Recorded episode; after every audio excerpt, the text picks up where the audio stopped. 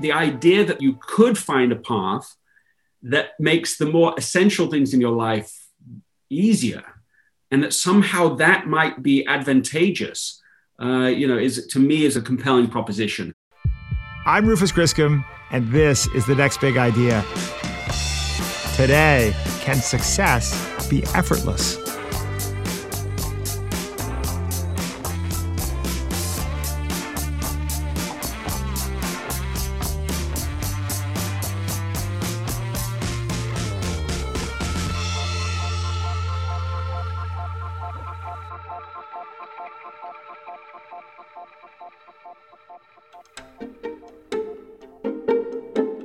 Back in the 1950s, a British industrialist named Henry Kremer became obsessed with the idea of human powered flight. So obsessed that he offered a 50,000 pound prize to the first team that could build a human powered aircraft and fly it in a figure eight around two pylons spaced a half mile apart.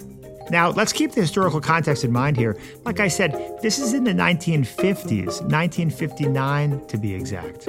That means it was more than a half century after the Wright brothers took their famous 12 second flight. Chuck Yeager had already broken the sound barrier, passenger planes routinely crossed the Atlantic, and NASA was tantalizingly close to shooting a man into space. Building a flying bicycle should have been, well, as easy as riding a bike. One team after another tried to capture Kremer's prize. They built intricate flying machines out of wood and metal and heavy duty plastic, but in 17 years, not a single one succeeded. Then along comes an American model plane enthusiast named Paul MacCready. He had a hunch about why all those fancy teams came up short. They were trying to solve the wrong problem, he thought. They were asking, how can we build the perfect flying machine but what they should have been asking, MacCready realized, was how do you build a plane that you can crash, repair, and redesign as quickly as possible? He decided to answer his own question. Along with a ragtag team, he built what was basically an oversized model airplane that has bike pedals attached to the propeller. They called it the Gossamer Condor. And just like MacCready promised, it was a cinch to crash and repair. If the aluminum frame snapped, they'd get a broom handle and some duct tape and put it all together again. An accident like that would keep another team grounded for the better part of a year. It only slowed MacCready down for five minutes. In just a few months, the Gossamer Condor took 222 flights. Sometimes it took more flights in a day than the competitors' planes took in their lifetimes. And after each of those flights, MacCready and his crew were able to tinker, redesign, shave off weight, and fine tune the aerodynamics. Dawn, August 23, 1977. And MacCready, as usual, is making changes right up to the last minute. That's a clip from a documentary called The Flight of the Gossamer Condor. At 7:30 a.m., the breeze stills. The pilot pedals the plane down a long, wide runway. Its wings, which stretch out 96 feet, wobble even in the absence of a breeze. Then, suddenly, the Gossamer Condor is aloft. The Gossamer Condor swings its huge wing around the first turn with ease. The plane coasts a few feet off the ground. Men ride alongside it on bicycles, shouting encouragement. Six minutes and two turns later, the only obstacle left is the 10-foot finish pole. Man-powered flight has become a reality. MacCready won the first Kremer Prize. He would go on to win a second two years later when a similar contraption he built flew across the English Channel. He succeeded where others failed, not because he had the most sophisticated design or high tech components. In fact, he had the opposite. He succeeded, in the words of author Greg McKeown, because he dared to be rubbish. He made failure as cheap and easy as possible. If he had chased perfection, he probably would have given up. Instead, he tried again, failed again, and failed better. Daring to be rubbish is one of the core principles in Greg's new book, Effortless. Make it easier to do what matters most. Greg says that we often think the route to success is to push ourselves harder, but what we should be doing is looking for an easier path. In this episode, we're doing something new. What you're about to hear is a recording of a book launch event that Greg did recently with his friend Jon Acuff, who's a writer, speaker, and the author of the recent book, Soundtracks The Surprising Solution to Overthinking. They spoke on Zoom with some members of the Next Big Idea Club community.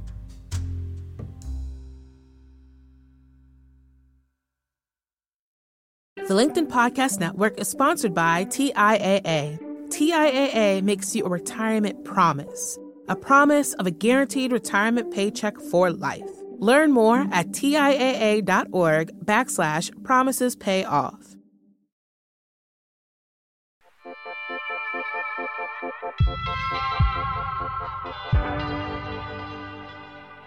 By the way, you do sound quiet to me, Jon.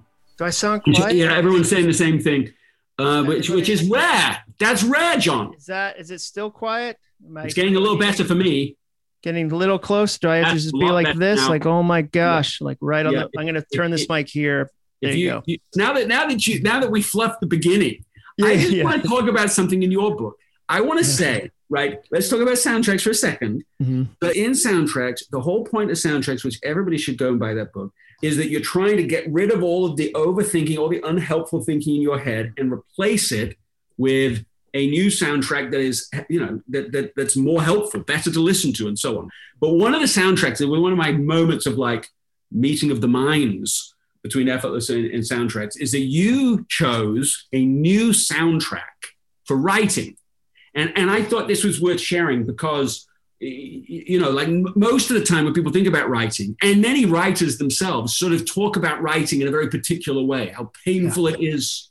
You know, it's all this blood, sweat, and tears. There's a quote I can't remember Oh, exactly. the quote is, you know, writing is easy. All you do is open a vein and bleed on the page. Like we over dramatize an already difficult thing. Like we say, like when we describe going to write, like I got to go to the coal mine. If you ever met a real coal miner, they should punch you in the mouth because Yeah. like it's, It's such a crazy same thing to say. Yeah. I, I love that distinction. And then you chose one, a new line, a new soundtrack, Yep. and it was it was light and easy. Mhm. I want you to like talk about that. I want you to talk about it because Yeah. I feel like it's a great crescendo, like overlapping between these two books. And, and I texted you when I saw the beginning of your book because you had that in the very the dedication is that idea. uh, Unbeknownst, it was just a meeting of the minds. So four years ago, my wife said, um, as I started to write this book, you're a jerk for the two years when you write a book, and you're a jerk for the two years when you sell a book, and that's not it. Like that's not how this marriage is going. I'd rather you be a happy plumber than a miserable writer. So we need a new approach. And I had to say, okay, I tend to over dramatize writing. I use chaos and crisis and anxiety to amp myself up to do it. And it makes me miserable to be around. So I said, okay, I'm going to just. If you're bad for the two years while you're writing and the two years you're marketing, that's the whole life, man. There was a weekend, like a three day weekend, when I was pleasant, like I was nice to be around. But other than that, it was not great to be part of this orbit.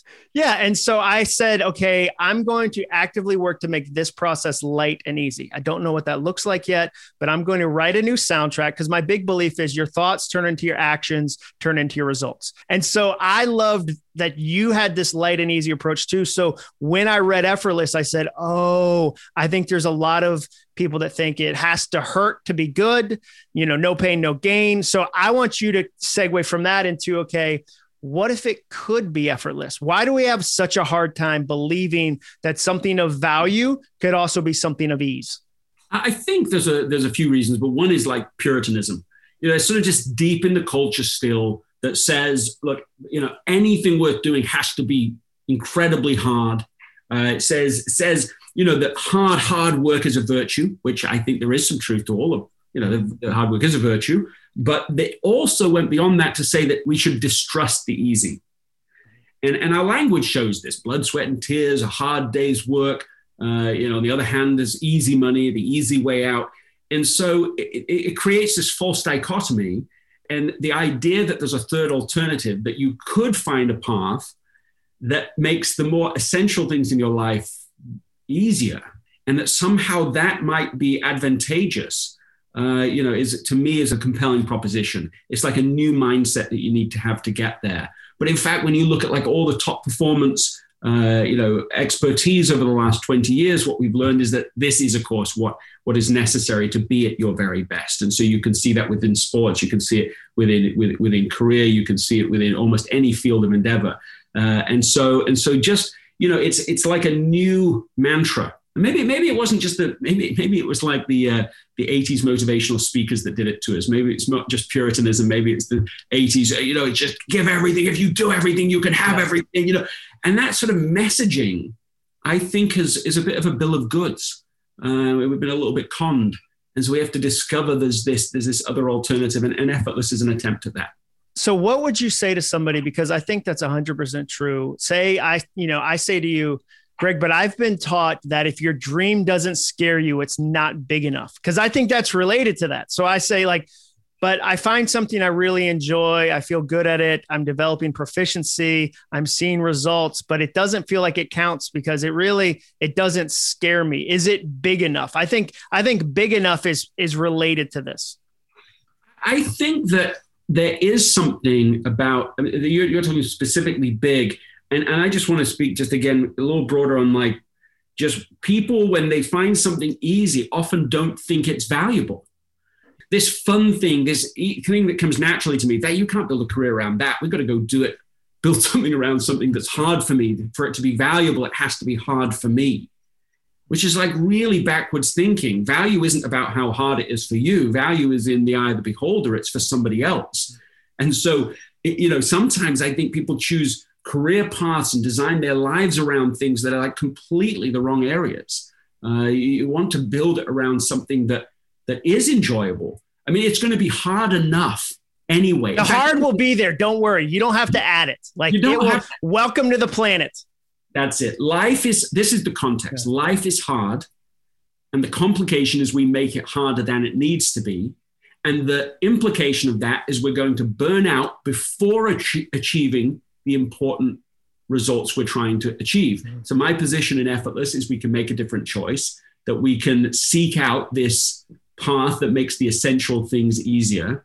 And as a result of that, you can achieve breakthrough results, but without burning out. And I think that's so relevant right now because I basically think there's two kinds of people in the world, right? There's people who are burned out, and there are people who know they are burned out. Uh, and, and and then the hope is that there can be somebody who's effortless. Yeah, I mean, if you can get into the second category, I think what, what is possible is that you start to say, well, look, I can't work any harder, so I, I have to find an easier path. This way of just powering through is what got me here to this pain point. And after 16 months of the pandemic, I think there's a lot of people that have achieved results, but through grinding effort and it's like, yeah, that's I can't do that for the next 16 months. I got to find a different way to do, a different way to be. And, and, and I think that there's some some insights and effort that could be useful. Where do you see people that, you know, I think it's better if you can choose effortless versus you come to the end of a thing. But mm-hmm. if I'm, you know, if I'm starting to sense that I'm burned out and I want to choose effortless, what does that look like? Well, I think that it reminds me of somebody that uh, I did a little coaching with. She's a manager at uh, university. She's at BYU. She's the kind of person who's really conscious of of working hard. Okay, that's a good thing, but she's gone beyond the place of usefulness. It's beyond even diminishing returns. It gets to negative returns for her. She's the type of person who, if she even eats lunch, she feels guilty not, not, I don't mean like takes time away for lunch. I mean, just even eats it. That's because if she's not exhausted, she's not doing enough. This is the archetype that, that you know, of, of how she is, where she is in her world. And I, I thought, well, if I, I got to be careful even how I teach effortless because I could overwhelm her even with that. And I thought, okay, what's one concrete thing that she can do? And I, I just said, look, let's let's start with asking a new question you know questions are answers. And if you can ask a new question you can find a new answer a new way of going about things. I said the next time somebody asks you to do something just pause and say well how could this be effortless? How could it be easier? What might an easy solution look like so a professor calls us says look i need you to get your videography team to come over and record my class for the semester. In her head she's going okay we're going to get a whole team involved. We'll have multiple angles. We'll edit it all together we're going to have intros and outros, graphics, music. And she's just seen this whole thing. I'm going to wow him. So impressive. And then she remembers, okay, no, hold on. I'm not supposed to go down that path anymore. What might an easy solution be? And so it turns out when she asks that question, it's for one student. This whole thing is one student who's going to miss some classes for an athletic commitment And the solution they come up with is that another student in the class will just record it on their phone and send it to him after class for the ones that he misses. The professor who hasn't seen that solution either hasn't thought about it is delighted. He's not like disappointed. He's like, yeah, fantastic. One less thing for me to have to worry about. He goes away happy and she gets off the phone and she's just like, what just happened? Like I saved four months of headaches for an entire team because I asked one new question. I know that life isn't always going to be like that, but here's what I know is if you don't ask the question, you're not going to find the answer. So this is a different path. Instead of saying, how can I work harder to achieve my results? You say, look, is there a different, easier, smarter approach that will help me to get those results with, with, with a tiny percent of the energy? And I would argue there usually is. And I think do you feel like one of the things that gets in the way of us asking that question is we feel lazy to even ask it or we feel it's it's cutting corners? Is that one of the things that gets in our way? I think so. I think again it comes back to this false dichotomy that you think it's either essential and hard or trivial and easy. And if you think it's those two things and you're driven as an overachiever, then you're going to tend to do a lot more of the first. And you're going to have that paradigm become dominant, a dominant assumption in your life, a, a mindset that says everything has to be on that side of things. And, and sometimes for others that maybe aren't so overachieving or they, they're not so wound that way, sometimes they'll even get to the point where they think about an essential task, their, their exercise, um, their health, their key relationships, the things they know are essential. And it will overwhelm them before they get to it. Just the thought of it, oh, I really should, you know, I should eat healthy.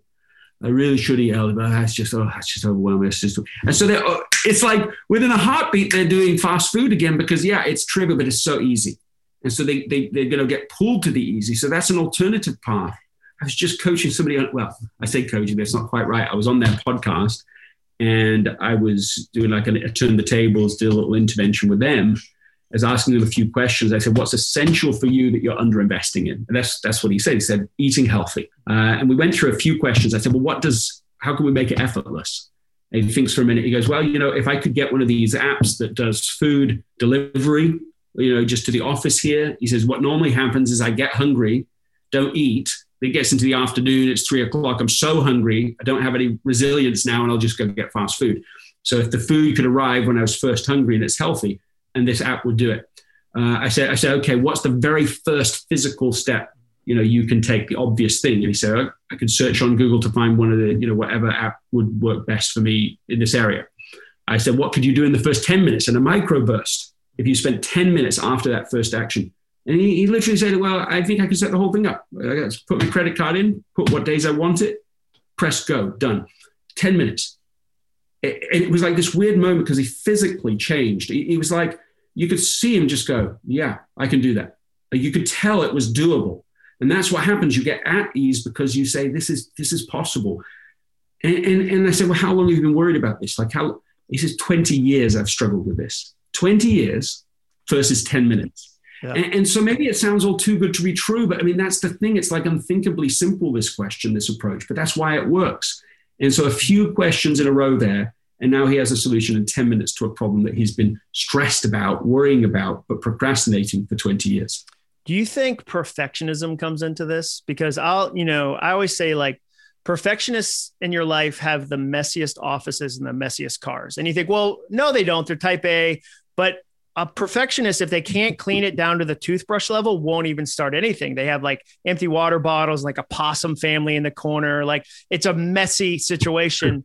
and like perfectionists I meet would rather get a zero than a C minus. So they'll say, I want to run three miles every day. Today I only have time for two, so I'm not going to do any. That person could have easily said, well, Greg, I want to eat better. So I'm going to get a scale and I'm going to start measuring weigh and I'm going to get a caveman diet and I'm going to get a special bike they only make in Bulgaria. And I'm going to like, and they can overcomplicate. So does right. perfectionism get into this? And what do you say to somebody whose tendency is to overcomplicate the simple? Hundred percent. And and now this is a, a, phrase I didn't put it in the book, and and you can't overuse this either. It could be misunderstood easily. But for a, a perfectionist, this is for real, right? If it's worth doing, it's worth doing poorly.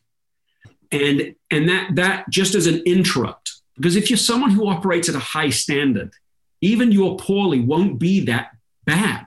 Yeah. And so you've got yeah. to get yourself out of the state of like constantly accelerating on your standards when you're already high standard. And so, so that's sort of one idea. A different way of saying a similar thing, a different soundtrack, is to have the courage to be rubbish. Yep. Um, this is one of my favorite ideas because everything starts rubbish, whether it's writing. I mean, this is so true. Everything. It, it, there's no writer that writes the first draft and it's just fantastic. I hate to tell you this, Greg, that I I wrote this book directly. They just give me the covers, like they give me a bunch of hard covers. It goes right in, and I go, "Wow, that was that was is that?" And then I drink a ton because Hemingway did that. And I own a bunch of six-toed yes. cats. That's the other thing. That's my process. Like I didn't want to share my process because it's a secret. But no, you're right. You're a hundred percent right because like one of my soundtracks is never hold a first draft to final draft standards. So if you hold the first draft to final draft standards, you're screwed. Like you're 100% screwed. And that I 100% agree with that. And, and building on that, right? Like we, we went just even one step further when I was writing Effortless. We said like zero draft, write a zero draft. The zero draft, no one has to see. Actually, no one will see.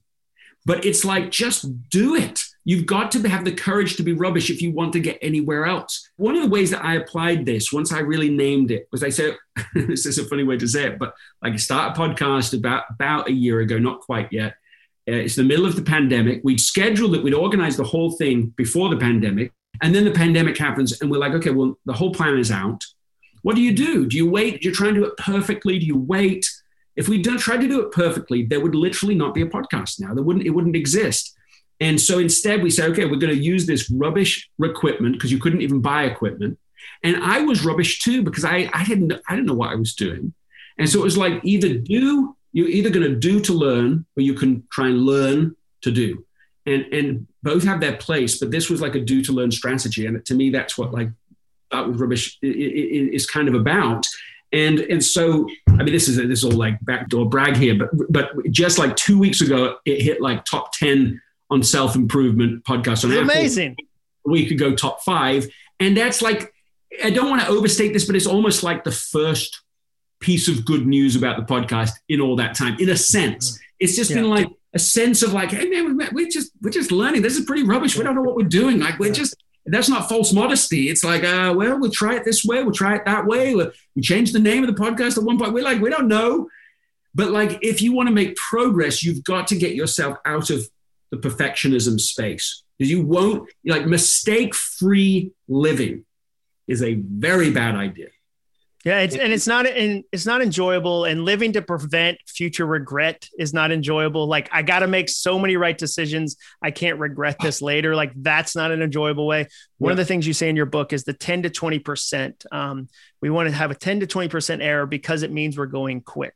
And I thought there's such freedom in that because I think when we look, 100%. I would say as an outsider looking at you, you got Matthew McConaughey on the podcast, Jon Acuff. I mean, they're both a lot of people. people will say like, "Whoa, he gets the big gets." That's um, right. But looking on the outside, sold a million copies of the books. People would think Greg doesn't do rubbish. Like, there's no way he accepts that, or like. So to hear you say the opposite and go, yeah, we felt like we were making up a lot of this. It's still kind of clunky. I think there's a lot of freedom in that.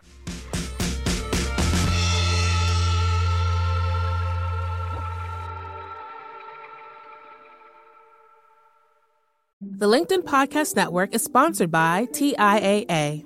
In the last 100 years, we've seen financial markets swing, new currencies come and go, decades of savings lost in days, all showing that a retirement plan without a guarantee, quite simply, isn't enough. So, more than a retirement plan, TIAA makes you a retirement promise a promise of a guaranteed retirement paycheck for life, a promise that pays off. Learn more at TIAA.org backslash promises pay off. I'm Rufus Griscom, and you're listening to The Next Big Idea. Let's get back to the conversation between Greg McKeown and Jon Acuff. One of my favorite stories that I came across in the research for, for, for Effortless is the story of um, an industrialist in the UK uh, Henry Kremer, who says, I want to accelerate human powered flight. So he thinks this is an achievable thing. This is like 50 years after, uh, you know, after the Wright brothers. I mean, this is like, this is like great time to set this prize 50,000 pounds. 17 years go by and no one has achieved his the target, which is to fly like I think a half a mile around these two pylons without you know assistance. It's basically a bike with a wings. That's what he's trying to say. Like this is this is what everyone's trying to solve. This is total failure until Paul MacCready comes along. He's broke. He has no team compared to the competitors. The competitors have like well-funded teams. They're coming out the top institutions. Uh, the machines are elegant, beautiful, built, designed, crafted with wood and, and plastic and these slats and these ribs and this whole thing. And he's just like, everyone has been trying to solve the wrong problem. This is the breakthrough. He says they're all trying to build beautiful machines. He's like, the real problem is can you build a, a machine that you can crash cheaply? Can you build a machine that can be crashed, mended, and relaunched in a few minutes? That was the breakthrough. And his thing, you should see this thing. I mean, it's just like this is amateurish compared to the competitors. He said he said his, he's on record. He's like he's like you know if this thing would crash, we'd get like a broom handle and tape. We'd stick it together again, and we'd be up again. Within the same day, they would have maybe four or five crashes and flights within the same attempt. The competitors were taking six months between one crash. That's crazy. So the difference is that he was able to crash and learn 222 times eh, before he was successful in 223. And, and, the big breakthrough, and then he went on to win the second prize, which is crossing the English Channel. Same thing, uh, you know, two years later, following the same approach. This this idea of making failure as cheap as possible is key for making progress on the things that are essential to you. You've got to make failure cheap. And, and there's a variety of ways you can do that. But if you can do that, if you can make learning sized mistakes, then you can Uh, you know accelerate far faster than somebody else who's still sitting around. It has to be perfect. I know somebody who started wanted to start a podcast the same week that I started the What's Essential podcast, and they bought the equipment and they haven't started it.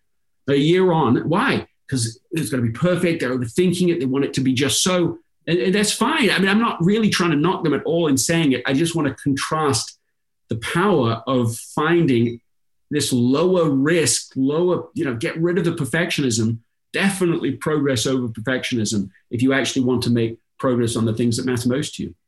I think there's certain things that cause, you know, certain endeavors. And a, a friend of mine, I've been talking about this, where it triggers it really quickly that fear um, and one is logos i have a friend that i've been talking with and he wants to launch something but he wants to get the logo right and i've been telling him oh, logos. It- logos like like the, the yeah. philosophers you know oh no gosh I want to take this a little headier, Greg. No offense. The airplane story wasn't smart enough. I mean, I heard the bike. I don't, nobody cares about bikes.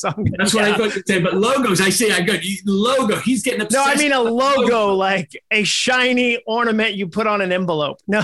Right. But I told him, like, call the logo your year one logo. And I think that's part of one of the lies that prevents people from writing books, prevents people from building platforms, launching podcasts, whatever that people go you have to find the perfect niche. You have to decide right now what the entire thing is going to be about. And you have to be about a certain type of bird that's only in a certain type of Oklahoma and have a niche. And you have to know for the next five years that's your podcast. And you go, that feels really intimidating. So, yeah. how do you, on a practical level, say, you know, we use podcasts as an example. I'm watching this and maybe I want to write a book. I've always thought I want to write a book or I want to start a podcast. And I, you know, what's the first step or what's the next step? So it's this weekend. Greg McKeown just got me excited. He's British, so I trust his ideas faster than Jon's. What do I do? Well, I mean, let's ask a few questions to make execution easier. Uh, what does done look like for you? Like just just get clear about that. There's the most amazing story about this. Uh, I mean, I don't want to go too deep into this. Actually, I will because it's such a great little story. The Vasa is a ship that was built in Sweden. Sweden. I love this story.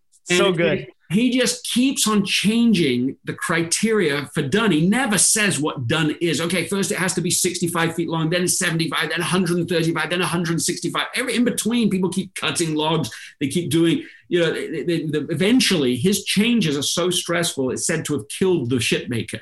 And, and, then towards the end of the project, or what proved to be the end of the project, is he said, "Listen, I just want to put on like 700 statues because it's just got grander and grander in his mind, and bigger and bigger." And uh, and and they they did they did this. The ship was never finished ever, but there was a date established for when the VIPs were going to come from all the other surrounding areas to see this juggernaut of a, of a ship. And so what is planned is that the ship is going to come out and sail, not properly tested, not you know fully finished, and they're going to have a gun salute for all these VIPs. And so they do that. They come out. A gust of wind grabs the Vasa and pulls it over. And because all the cannons are open for this gun salute, the water just suddenly gets into it, pulls it down. Within one hour, the ship is is is the bottom of the ocean, kills 53 people, and this thing that has taken years, decades to build, uh, literally goes one mile and is and is over. So this is the uh, dramatic example of like what does done look like? Like actually choose. Okay, and it doesn't have to be the final final thing but like what is done and we're going to get there and then we're going to have learned and we'll get to the next level. So first question what does done look like? Second question what is the the, the first obvious step you can take on making progress? Not not the hundredth step the very very first one so you say hey i want to write a book well what the no one writes a book you cannot write a book mm-hmm. you can open a google doc and start typing, right? Like that's a physical thing. You can open a Google Doc and name it. That is the first thing. Think of the very first physical step. Uh, my favorite example of this is uh, is is uh, co-founders of um, of Netflix. They have this grand vision for like being able to download videos all over the world. They see this, but they know the technology isn't there. That could take ten years to do it. Their approach could have been, listen, we're going to have a have a 10 year business plan. We're going to raise a billion dollars. We're going to which would have been fictional by the way. If you think you can plan 10 years at a time it's pure fiction. Like nobody planned 2020 nobody was like you know what? We got the greatest minds together. This is how 2020 like anytime somebody tells me their 10 year plan i think that is so cute that is just so cute to, to me it's a perfectly reasonable thing to have long term goals and intents and sure. so on you've got to let them you've got, you've obviously got to have them in their place. And, and so for, for them, what they finally decided they do, they say the very first obvious thing we can do is we're going to go and buy a CD. Like they literally go buy one, put it in an envelope at the post office, and mail it to themselves to say, okay, can you get a CD arrive without breaking it? Like, can you do that? Because if we can't, there's no point even starting this business. Like that is the thing. And that was their first step. And they, you know, they, found that that was yes, it could be done. And they were like, okay, well, maybe we have something maybe we have a disruption to Blockbuster. And of course they did. So I think that's the second question is what's the first physical thing you can do? I think the third thing that you can say is like, what is my, what's the, the pace I'm going to take? How can I find the effortless pace? And specifically, what I mean by that is to have a lower bound, very minimal, very realistic, achievable lower bound. Like, what if you said, like, I, I started a journal while ago, and I said, okay, minimum bound, one sentence a day.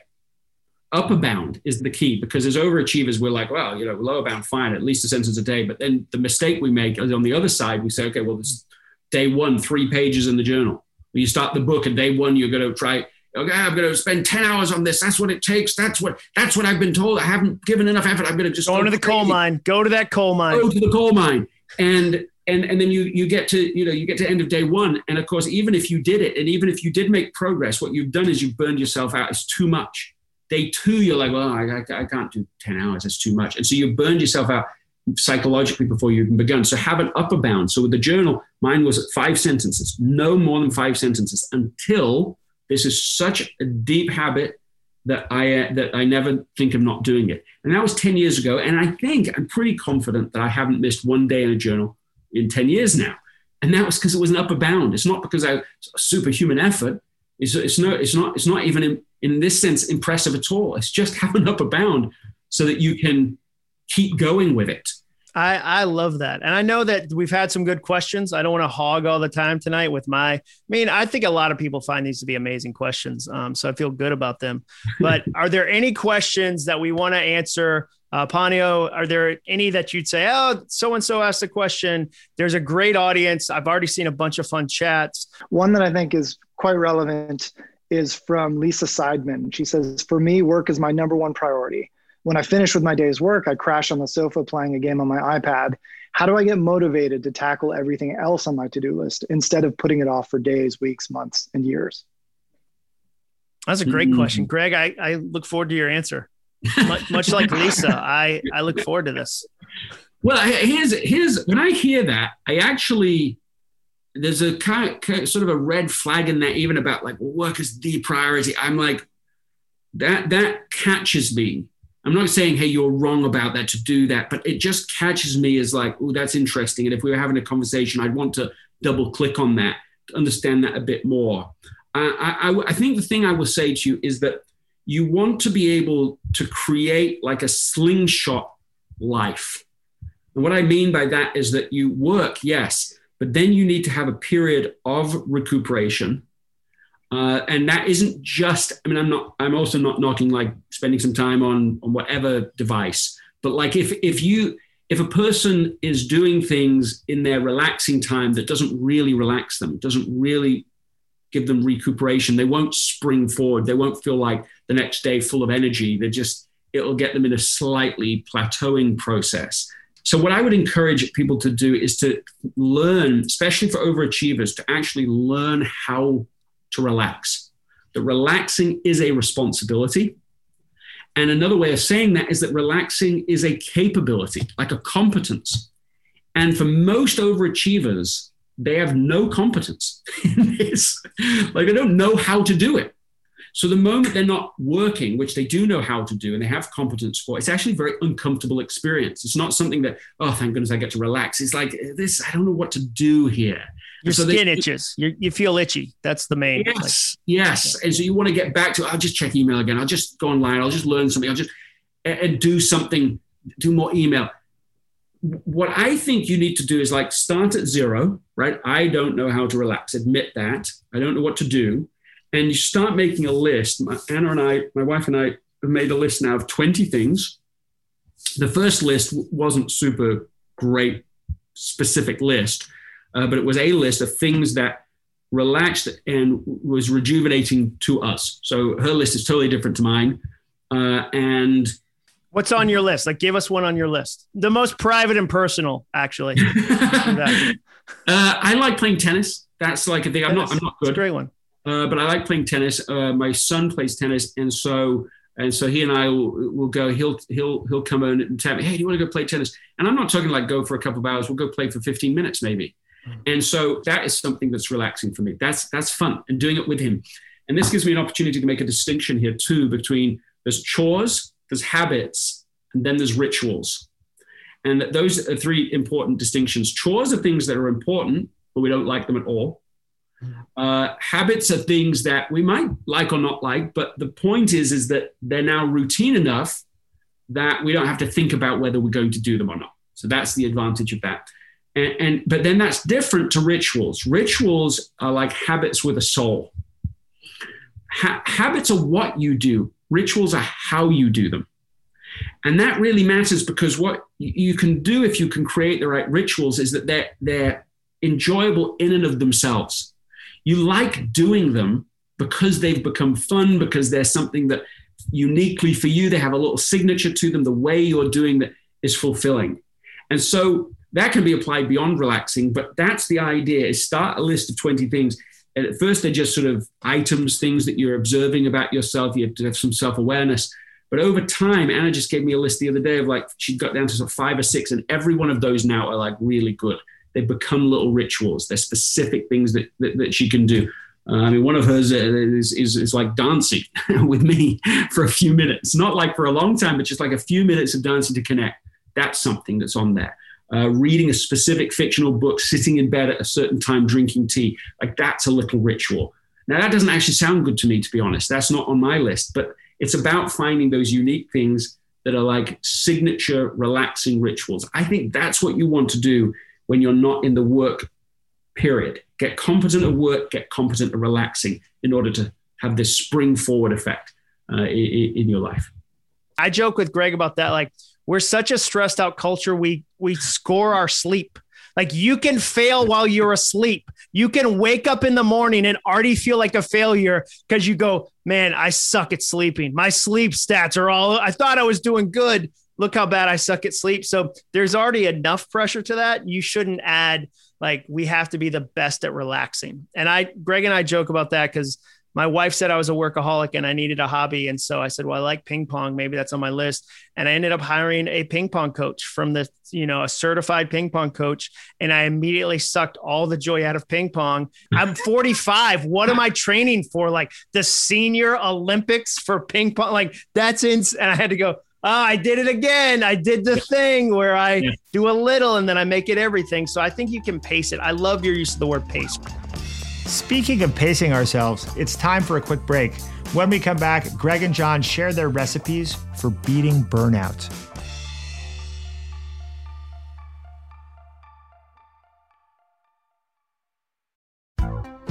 Hi, I'm Tomer Cohen, LinkedIn's Chief Product Officer.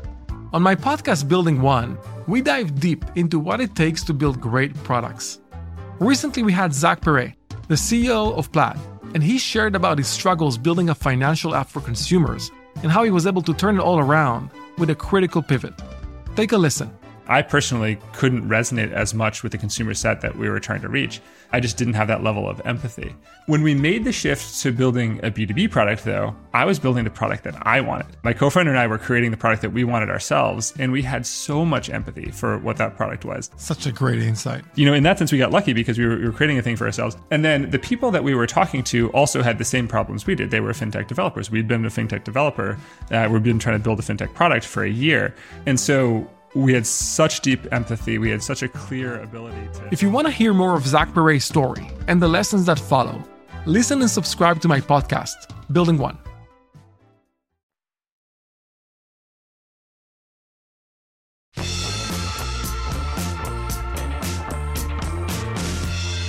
Okay so there's i see here there's some people put stuff in the q&a versus the chat I mean, somebody at zoom needs to sort that out and just have one thing i feel like um, okay when have you felt burned out in your careers what has helped you to get back on your feet or become unburned out Jon, over to you. I'll start. I um I took four years between my last two books. I wrote a book called Finish about finishing goals because 92% of all New Year's resolutions fail. And I was curious about that. And then I took too long between the books and I got creatively stuck. And so I did two things. I did a two night comedy show where I forced myself. I'd said for years, I'm going to do it. I'm going to do it. I'm going to do it. And I finally um, decided to do it. 60 minute comedy set took me months to write. And, and then the, the other thing I did for burnout is um, learning to live within my limits, learning to not see a limit as failure, but as a limit as a gift.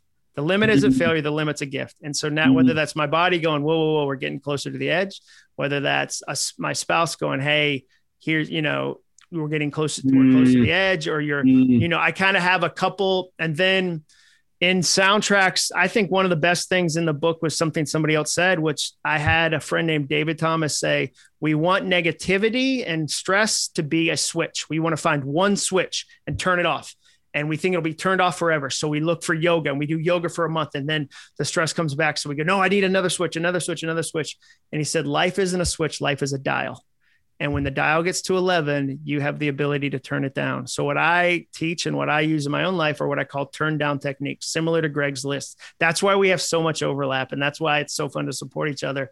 I go, these are my turn down techniques. And when I find that life is at an 11, when I find like maybe I've made the book my identity and I'm wrapped up in it too tight, maybe I've made reviews my identity, success my identity, whatever, mm. it's at an 11. What are the things that I turn the dial down to? Because it's not a switch, it's a dial. And when it gets to 11, I have the permission and the ability to turn it back down. That's how I kind of think about burnout. I really like that. And it's also the word that keeps coming to my mind is you're saying about it's like the intelligence to turn it from 11 down. When you start getting up to limits, that's like all those all those, those people those internal triggers that's all intelligence speaking going going hey let just letting you know you're going off the road it's like the same as as, as like the, the smart cars that like you're going off the road it's going to give you a ding it's like you want to listen to that I know I want to. I'm going in that direction. I'm going to keep going. Well, you can do that, but you are going to crash, and that's what these factors are here to help you to do: is stay on the path. And, and really, that's that's a big part of the, the key to our conversation today. You don't want to peak, you know, at 30, 35, at 40, at 45. Like you don't want to be peaking. You want to be on the long journey you can keep contributing for decades and decades. You look at someone like David McCullough. I called him up. I don't know David McCullough. I called him up. I spoke to his wife, which was lovely, just thanked him for his contributions. I mean, here is someone who, it, like, he was never trained as a historian every book he's written, and this is like two Pulitzer Prize winning books came out of his work, uh, including 1776. My, one of my favorite books is uh, John Adams. Anyway, he's just made contributions all through his life. And so, what you want is not to, I did everything and I won, but I killed myself for the long journey. You, you want to be in the game for 10 years, for 20, for 50, for, you know, you want to be making a contribution all through your life. Uh, and, and, so I think that it's to how to operate today, not just to maximize and optimize this moment, to optimize the longer journey. I think that is, I think is, is, is really, is really important. Well, and I would say, Greg, one of the things that I've seen you do because we've uh, we've had the chance to become friends, which has been really fun. Um, is I told you I talked to another leader who studies leaders and and um, I said, why do they implode? Why do leaders fall apart? Why do they blow up sometimes? And he said it's two things. One thing is it's isolation. They get isolated. They don't have a relationship. They're not connected. The way I say it is leaders who can't be questioned always end up doing questionable things. Mm-hmm. Like show me a leader who ended up doing something questionable. I'll show you somebody who couldn't be questioned. But the second thing he said was they have people that tend to fall apart don't have life-giving hobbies they don't have a hobby that gives them life. And when I asked you that, that was evident. You said, okay, I love tennis, but you also said, I love my kids. My kids are my hobby. And I think sometimes that's not a side of somebody who has a book, who has a platform, whatever that we get to see. Um, and we joked that I've never met, you know, a 13 year old who said, my dad wasn't around, but I have a really cool bike like and it was worth it like this bike has front and rear shocks like i don't know my dad he doesn't know me because he was at the office 100 hours a week i don't know my mom because she was at the office 100 hours a week but i have a really cool bike i think you've done a really deliberate hobby of being part of your kids lives and so I, i'd love you know i know we're drawing to the end but i think that's a side of you a lot of people don't get to see often so i'd love you to talk about that a little bit so i had an interesting experience with this actually i went to a conference where one of the other speakers had an, us go through this exercise where you had to meet the person next to you and introduce yourself, right? Like give them the, you know, that awkward conversation. Oh, what do you do? Right.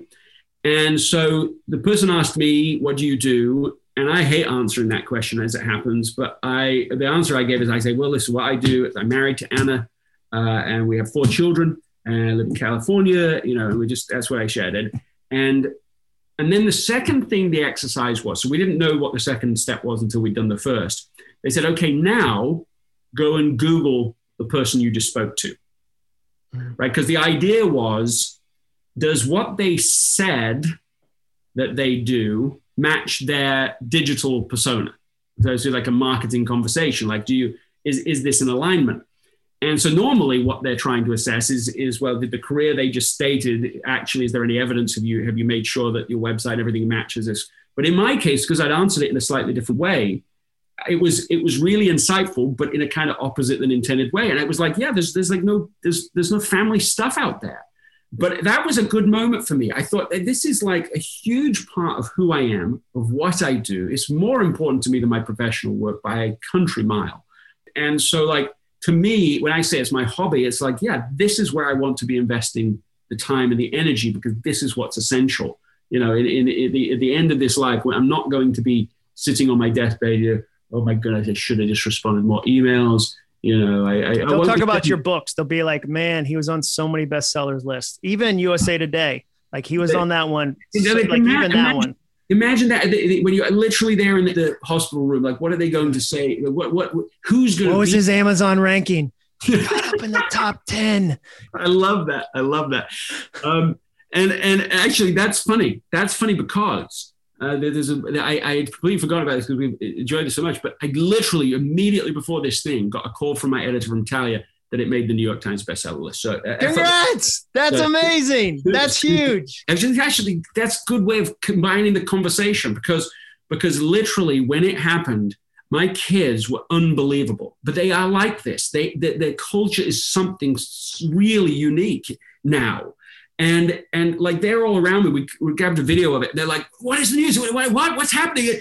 And so I tell them, um, and they just the sound, the way they reacted, the sound was just electric. Uh, I love and, that. and I just thought, I just thought like it was so precious to me that that was the reaction. I, I know not all families are like that, and I know that you know I know that from my own personal experience too. That is it, it, it wasn't the same as this, and and so like investing in them and in that relationship is just like it feels like it's just beginning to pay dividends because because now, and I'm not saying that life is always easy for us. There's plenty of disasters. We have plenty of uh, stressful times and, and, times when I just. I think a bunch of your kids smoke. I think I remember you saying that. Like they're all smokers, which is weird. Unfiltered, even unfiltered. Lucky strikes. You're a lucky strike family. We're talking. Right it. now, it's like it's like I used to think the teenage life for the time when they were teenagers was going to be miserable. I really thought like, oh man, this is just this going to be tough. And then we have our moments but really compared to what I thought it would be, it is it is now it, it feels so much more effortless than I ever imagined it would be, uh, and that's because it is this because uh, because we, we just well we've been through hard times too and times that unified us, and so we have that perspective and that that culture to be grateful in good times and bad. And so we just make a fuss. I mean, every night we we raise a glass, like we will literally do toasts almost every night at dinner like whatever the success of the day has been. And so it's very in the culture. So it's not like competitive and well, if that person gets a, a big cheer, then I'm I'm left out. Like er, there's a lot to go around here. Uh, and so anyway, I somehow muddled my way through. Uh, no, it wasn't a muddle at all. I thought. The news I think that's a great place uh-huh. for us to to put a pin in it because Greg and I will talk for hours and hours because it's these are books we love. So I'm just I'm just appreciative that I got to be part of it really appreciate the next big idea club letting Greg and I come on and talk about this. Um, it's been a blast. Jon, you, you made the sacrifice to be here. You didn't have to do this. I appreciate it so much. It's always so fun and super fun to do this. Sometimes, as we know, sometimes these things don't feel quite this effortless, this fun. And you've been you've been a delight. You made it easy. And of course, thank you, huge thank you to everybody that's been here. Uh, I hope it has been useful. I hope it has been valuable, and uh, and, and uh, if not that, a little entertaining along the way. Thank you, everybody. Would you like to hear what Greg thinks are the five biggest ideas from Effortless? Download the Next Big Idea app and check out his book bite. It's fantastic. I've already shared it with a dozen friends. And why stop there? In our app, you'll find 12 minute summaries of hundreds of other groundbreaking new books, Zoom discussions with your favorite authors, and mind blowing e courses. Search for Next Big Idea in your App Store. If you love what we're doing, I'd love to hear from you. Feel free to share any thoughts on this and other episodes on Twitter. I'm at Ruf Grisk. That's at R U F G R I S C. Special thanks to Greg McKeown and Jon Acuff.